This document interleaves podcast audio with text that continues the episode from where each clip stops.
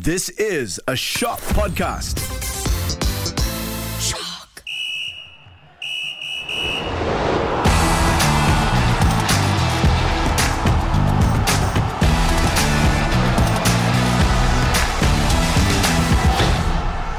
Hello and welcome to the Podball Sportscast, the podcast that didn't applaud any team at the weekend, uh, but there was a lot of face palming. You'll find out why. Uh, introducing Nicholas John. Uh, Hello, hello. Among us, he has the most surface area for the uh, for the best head slapping. Those ball jokes never get old. And uh, Karami Kamil. What's happening, guys? Uh, as a Manchester United supporter, he's done so many face palms, he's got calluses on his forehead. Uh, I am Faisal American. I've had calluses on my forehead since the 90s when Liverpool were crap. First up, okay, the Premier League kicked off uh, at the weekend. Let's start off with uh, the defending champions Manchester City. New signing Erling Haaland scored a brace as they beat West Ham 2-0. Uh, what do you think of him, guys? Oh, I, I think he was great. I think he adds more dynamic to City at, uh, attack. Um, I it's been a while since we've seen that City played direct football, right? Direct attacking football instead of just moving the ball around, looking uh, looking for opportunities, looking for the openings to score. And with him scoring that brace, I thought and answered a lot of his critics during the preseason when he missed when he made that miss during preseason. So oh, I just wish that United would have would have been the club that have bought him, right? You're an Arsenal supporter. What, you, what the hell are you talking about, lah?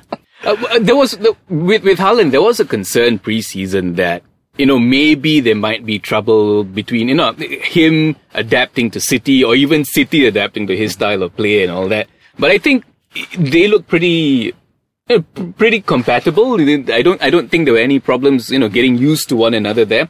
And in addition to scoring, I think he's he's also proving to be quite a character. Just one game in, mm. you know, he's he's already scored a brace. He's cussing in his post post game post match interviews more than once. More than once. And then when the interviewer asked him, "Oh, so so what do you think of it?" He said, "Oh, yeah, I should have scored a hat trick."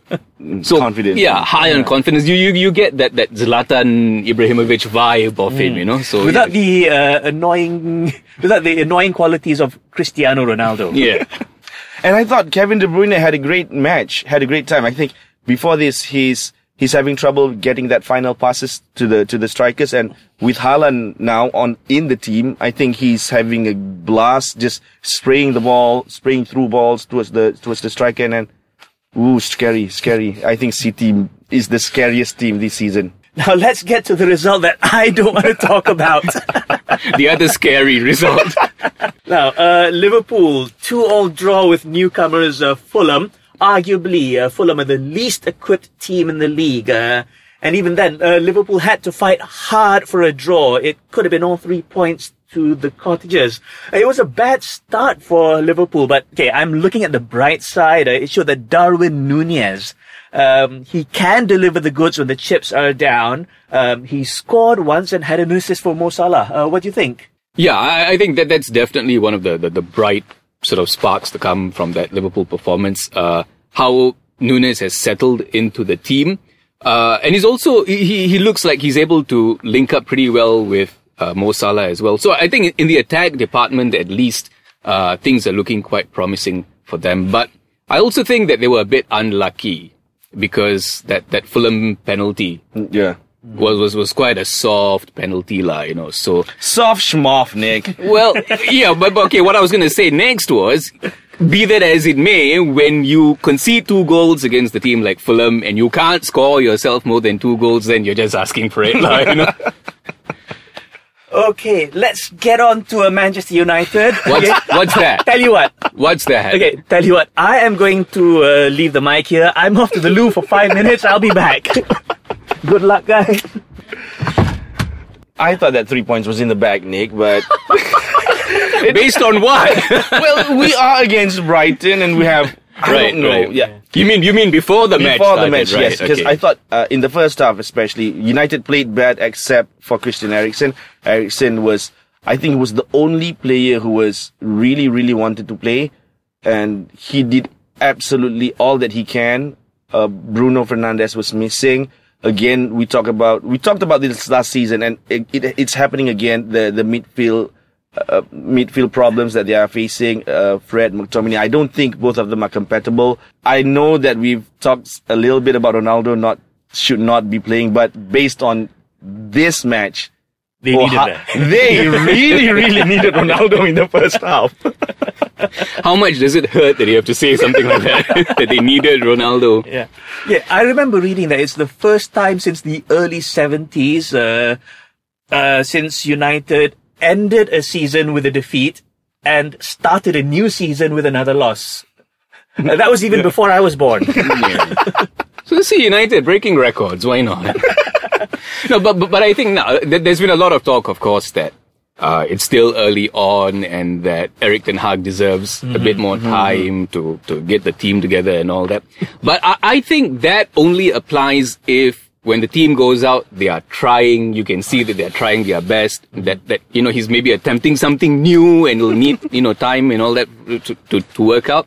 Then you can ask for the fans to be patient and, and give him more time. But based on that performance, it, it, it looked a lot like the same old stuff we saw last season. Exactly, except for Eric. Except for, yeah, with the addition of Eriksen. lah.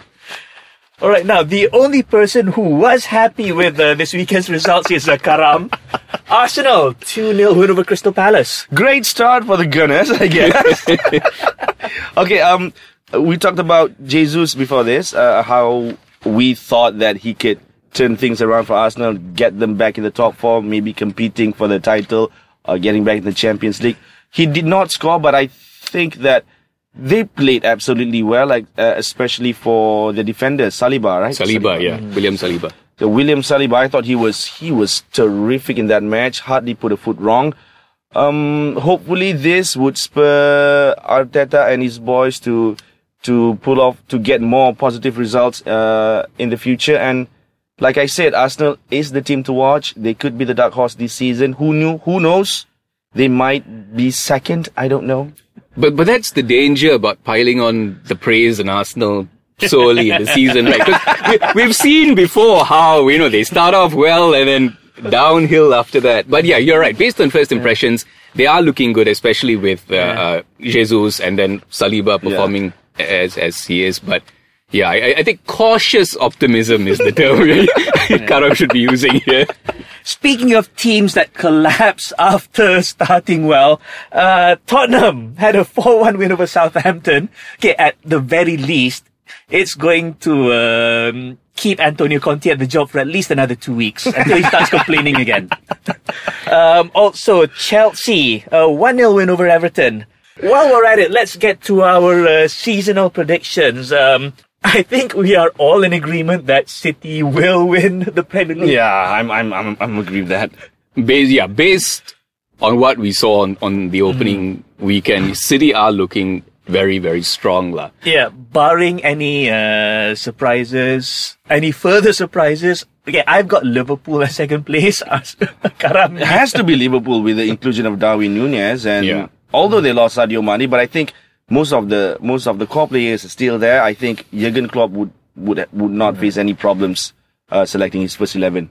Yeah, and, and the thing about City is that just like how United is, you know, just the same same old team from last season, City are also like that. Uh, But bear in mind that City were excellent last Yeah. season, so it, it- they are picking up where they left off as well. As for the uh, top four, uh, previously I was thinking about putting Man United. In the top four. yeah, new manager bounce and all of that, right? But judging from this weekend and how they played, no chance in hell. Uh, they'd be lucky to get European football next season. Yeah, and um, between Arsenal and Spurs, I'm getting, I'm guessing Arsenal will be in the top four as well. Yeah, for, for me, it, it's City, Liverpool, top two, Arsenal. Uh, I, I'm going to say Spurs, uh, for the simple reason that Chelsea look like they still need a bit more work, uh, in the squad with the players and all that. Uh, and, and just based on that first, uh, their, their opening uh, game, even though they won, they weren't particularly convincing. So yeah, that, that, that's the only reason I'm not including Chelsea in there. Yeah, I'll agree with Arsenal in the top four, and the last spot I think it will be a really tight battle between Chelsea, Spurs, and United. I'm just throwing United in there Kasih chance lah. kasih chan, kasih muka. Uh, but because I, I really, really hope that Ten Hag could turn this team around and but by what the fourth or fifth match in the season, uh, they'll bounce back at least to give a fight in the top four.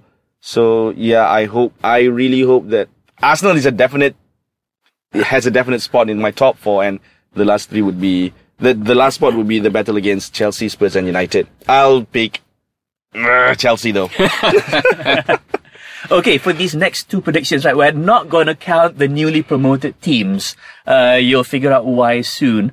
Okay, of the established teams, uh, which manager do you think will leave first, either sacked or resign? I joke about Conte a lot.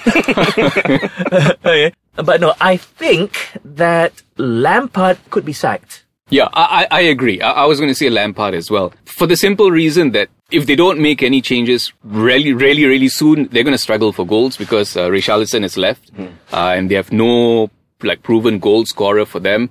Uh, and and like we saw in the in the match against Chelsea, they they just could not pose a threat. You know, it's basically gen- them just keeping the ball and not not having that that focal point in attack. So. Uh, if they struggle for goals, it's going to be another relegation battle, and I don't think Everton will want that again. So yeah, if, if it gets down to that, I think Lampard could be one of the first to go. Um, I want to say Ten Hag. Wow. but let's give the man an- another chance. Um, I think I'll agree with y'all. I, I think it's going to be Lampard. Like like Nick said, it's goals are going to be a problem for them this season. But let's not let's not forget about what, how Leeds are doing right now because they were in the relegation battle last season uh, without Bielsa now, without Raphinha who left for Barca. I think they are quite in a tight spot as well. Of the established teams, which of them are most likely to get relegated? Everton and Leeds? yeah, I mean, Yeah. like for, for the reasons mentioned mm-hmm. earlier. And not forget, not to forget Leicester because they've lost Kasper Schmeichel, right? Mm-hmm. And who has been what monumental for the team for the last decade? Yeah. more than a decade. And Jamie Vardy isn't getting any younger. Uh, yeah, Leicester is the, one of the teams to watch as well for the relegation battle. So the only thing that the Vardy family has won is that lawsuit against the Rooneys. eh?